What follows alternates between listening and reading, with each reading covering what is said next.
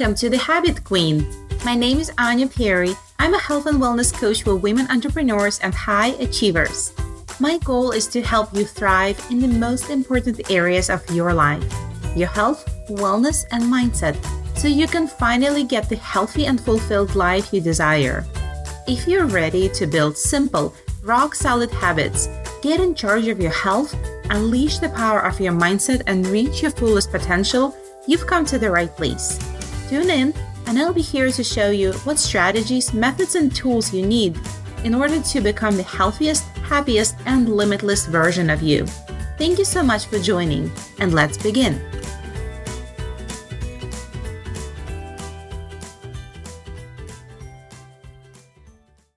Hey, and welcome back to the newest episode of The Habit Queen. I hope your year is off to a great start. As you can see from the title of this episode, I want to talk about stress because I believe after 2020 revealed so many things about us to us. It's time, it's never actually late to talk about stress because I think that it's an integral part of our lives. And you can prove me wrong and you can tell me stress is bad for you. And yes, it is bad for you. But there are things about stress that I've discovered in the last decade or so that absolutely transformed how I think, how I talk, and how I react, respond to stress.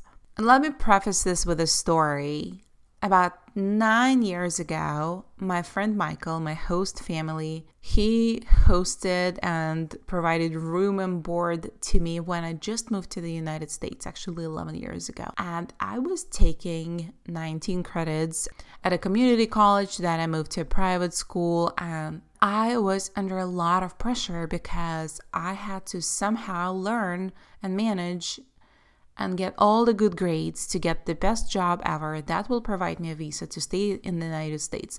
Because it was really hard and also it was not a good year when I graduated from college. It was really hard to find a job but by then I met my husband we fell in love and got married so that issue was solved. But I was extremely stressed in college. I started a startup company, I won a nationwide competition. So, all of those things and getting those good grades when you're not a native speaker, it was hard. Okay. I was a musician for most of my life. And when I came to college, I decided to study business. And that was a big change. And I lived in a state of worry. I lived in the state of being driven by the fear of failure, fear of judgment, fear of loss. I felt lonely. I felt um, disjointed in many ways. I had massive anxiety. I shared before in the podcast. If you're listen, new to listening to me, you'll probably hear this story many times. And I had terrible habits that didn't support me, and they induced more negative repercussions in my mental and physical health. I was eating sugar. I was drinking coffee by gallons probably. So back then, my friend Michael would ask me this question Don't you think all of your stress is self inflicted? And I would be like, no, the school is stressing me out. The grades are stressing me out. My future is stressing me out. Being lonely and not uh, enjoying my the dating scene is stressing me out. So things like that were my answers. Well, Michael passed away four years ago. This month is going to be four years ago. And you know how people leave you and they have such a big imprint on your heart you come back to the things they said before because they you value them more you cherish them more you reconsider i'm looking at my life right now i had probably three or four quite stressful events in the last two months or so and i know that stuff happens but I am not responding to any stressors acutely. And if I do, it's usually the matter of minutes. Before, it was the matter of weeks of being preoccupied, living in that agony and feeling the pain and worry and regurgitation of the thoughts around the question that stressed me or the circumstance that stressed me. So now, I'll give you an example. My mom and dad got COVID at the beginning of January and my mom and dad are not in a good health. Dad, even worse, so a smoker with 50 years of experience. He is not in the best shape. And as you know, COVID affects your lungs more than anything and areas of your body that are susceptible to damage. That was stressful for me. And it was stressful for a few hours that really rush in your blood feeling of, you know, sharp, acute stress. I can't find a better word. And I, then I realized there is nothing in my control there. And I talked about this on the other podcast episode about you controlling thoughts that you can control and so you can't control certain things in life obviously you have to let go but when someone tells you hey stop stressing about things you can't control okay i find it that's a band-aid solution and it's not as simple so i wanted to come here and answer this question and kind of dissect it a little bit more and maybe give you a different insight. It's not going to be as actionable step by step episode, but I wanted to share how I became less stressed about things in life. So now I operate from a neutral, almost closer to a stoicism, stoic state, where I produce less emotions about negative emotions or worrisome circles around the issue. I don't allow myself go there. So I stopped helicoptering my stress and it sort of dissolved because it stopped getting my attention and we give attention to something, of course. It grows and exaggerates and blooms. And I have a question for you. I want you to think about it beyond the once you stop listening, or maybe right away, maybe you need to pause. What is your MO when it comes to stress? What is your modus operandi when it comes to stress? That's the key. That's the key to the issue because problems will occur. Okay. Life will throw curveballs and challenges at you, and you need them to grow. And yes, I will agree, losing someone to cancer or losing someone you love or losing a pet and losing friendship and there's so much grief losing opportunities can be really really really hard i'm not going to deny that but I'm talking more about lively live stressors, right? Financial stressors, relationship stressors, kids are stressing you out, dogs are stressing you out, your boss is stressing you out, or you're in your boss and you're stressing yourself out. So if you're agonizing over stress, you're ruminating over it and over and over, you're creating meta stress. Are you a meta stressor? We need to talk if you are. In fact, I think I mentioned this example because I have such a beautiful and funny and sometimes not funny to another person example of how two different people can respond to stress in two different ways. For example, when something stressful happens, my husband gets he's not aggressive but he gets more into that solution state he doesn't respond to stress in a positive manner none of us do but he also is more acute in terms of emotions. And when stress happens to me, if it's a minor ish stress, I laugh nervously. So if I fall and I hit myself, I will laugh first. If something happens to someone, I will laugh first. And it sometimes is ridiculous, but I've noticed this is like not because I want to, not because I'm laughing at something. It's because my first response is this giggle, like nervous giggle. And that's why we can look at one situation. I brought an example before someone is cutting you on the road, uh, cutting you off on the road, or someone is being rude to you at a store you can shake it off and shrug it off and laugh it off, or you can take it personally. And that's another thing. We take stress so personally. So, what I think you can learn, and what I can learn as well, that there are things you can control and there are things you can't. And control is a big deal. I was so controlling for a big chunk of my life. I feel like I was devastated when the weather wasn't what it's supposed to be or predicted to be.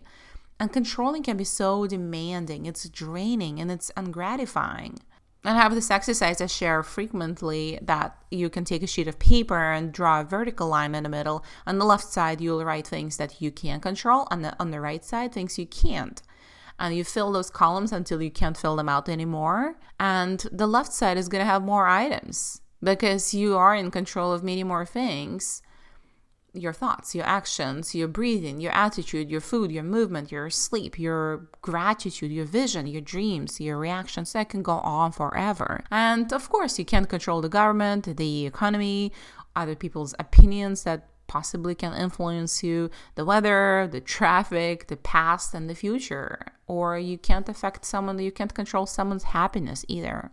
And not only control is important, but I think the values that we, our personal values, are important. That's how we set boundaries. Because I used to not have any boundaries around my personal values. I allowed people to step over me and be rude and disrespectful. And in my previous relationships, I was not happy because I allowed people to use me. if it ever happened to you, you probably know what I'm talking about that annoying feeling and it's painful. So if you know your personal values, you set boundaries. And if you don't know your personal values, I highly recommend going through Brene Brown's book because she has those values listed on the page. It's so convenient. Or you can look them up on the internet and just identify them. And you set boundaries in, around them. You just don't waste your energy on what's not important to you. You don't allow others or circumstances to drain you. And that's the biggest shift, one of the biggest shifts that I've experienced. I don't allow others to drain me or use me, use my energy or step on my values. So you basically live in a in a bubble and just handle stress from a very calm perspective. And you know you can handle all of it as much as you're given. And that's what I think we're never given more than we can handle. And another thing that helped me so much, the third thing that helped me so much, is do not act from the state of stress. Do not take action. I'm an action taker, okay? It's very easy for me, just like there is a problem, I'm gonna be looking for a solution. It's my personality. But I encourage you not to act from the state of stress, not to respond to the stressor right away, because stressor is separately from what you're experiencing. That can be anything, but how you respond, that's what matters. Address the how you respond to stress, not the stressor. Sometimes that's the first step.